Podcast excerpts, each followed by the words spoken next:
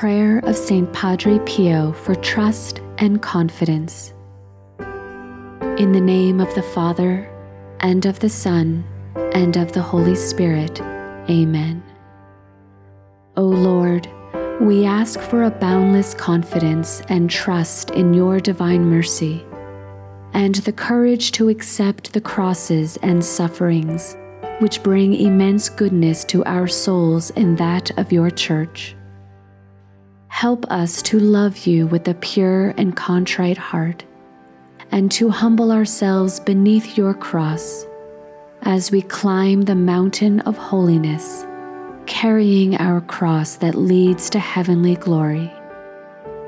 May we receive you with great faith and love in Holy Communion, and allow you to act in us as you desire for your greater glory. O Jesus, most adorable heart and eternal fountain of divine love, may our prayer find favor before the divine majesty of your heavenly Father. Amen. In the name of the Father, and of the Son, and of the Holy Spirit. Amen.